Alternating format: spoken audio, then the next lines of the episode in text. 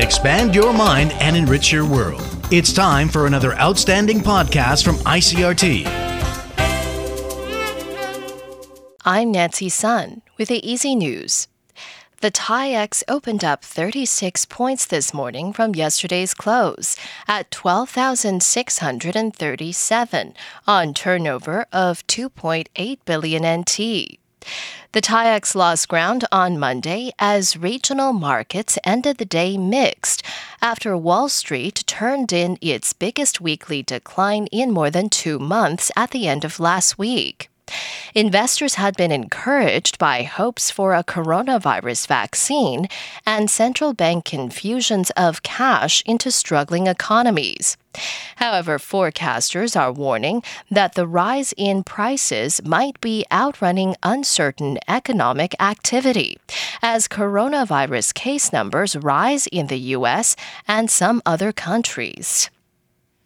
Premier Su Tseng-chang says the government will adhere to tested scientific evidence and international standards when it opens Taiwan's market to imports of U.S. pork and beef products containing ractopamine next year. According to Su, the government will be putting the health of Taiwanese consumers first and ensuring that all imported pork and beef products are clearly labeled and can be properly traced to the places of origin. Su says the government also plans to establish a 10 billion NT industrial development fund to support the local pig farming sector. The Yilan County Fire Bureau says four anglers are dead and one other remains in critical condition after being swept out to sea by so called mad dog waves. They were among a group of 10 fishermen who were swept out to sea while fishing at the Dashi port in Toucheng Township. According to firefighters, four others had non life threatening injuries, and one was released shortly after being rescued. Yilan County Agriculture Head Kang Li Ho says angling is only permitted at two fishing ports in the county, and Dashi is not one of them. Anyone caught fishing in restricted areas is subjected to a fine of up to 150,000 NT.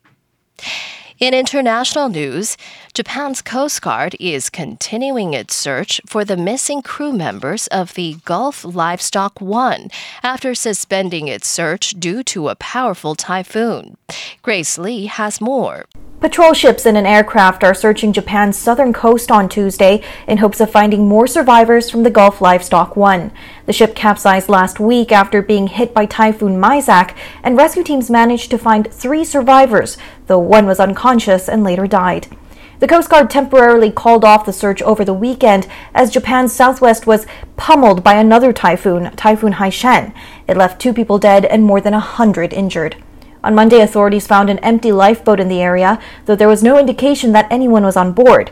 Survivors say an engine cut out and a massive wave hit the ship, forcing it to capsize and sink. Grace Lee, Tokyo. Meanwhile, the Australian Broadcasting Corporation reported the last two journalists working for Australian media in China have left the country after police demanded interviews with them. The reporters landed in Sydney.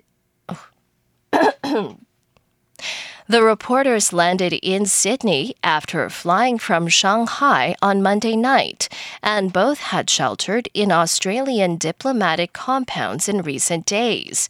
Chinese police arrived at one journalist's doorstep last week, demanding he submit to questioning and told him he was banned from leaving the country. Australian Foreign Minister Marise Payne confirmed that her government had provided consular support to the two journalists to assist their return to Australia.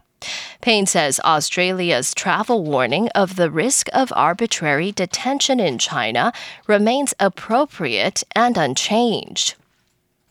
And a few hundred Polish climate activists have blocked traffic in downtown Warsaw to urge the government to better protect the environment. It was the second action since Saturday by Poland's chapter of the Extinction Rebellion Climate Protection Group that says world leaders are not doing enough to counter climate change. The group blocked a major street in the Polish capital, holding up morning traffic. Police checked their documents and carried protesters to the side to clear the way. And that was the ICRT news. Check in again tomorrow for our simplified version of the news, uploaded every day in the afternoon. Enjoy the rest of your day. I'm Nancy Sun.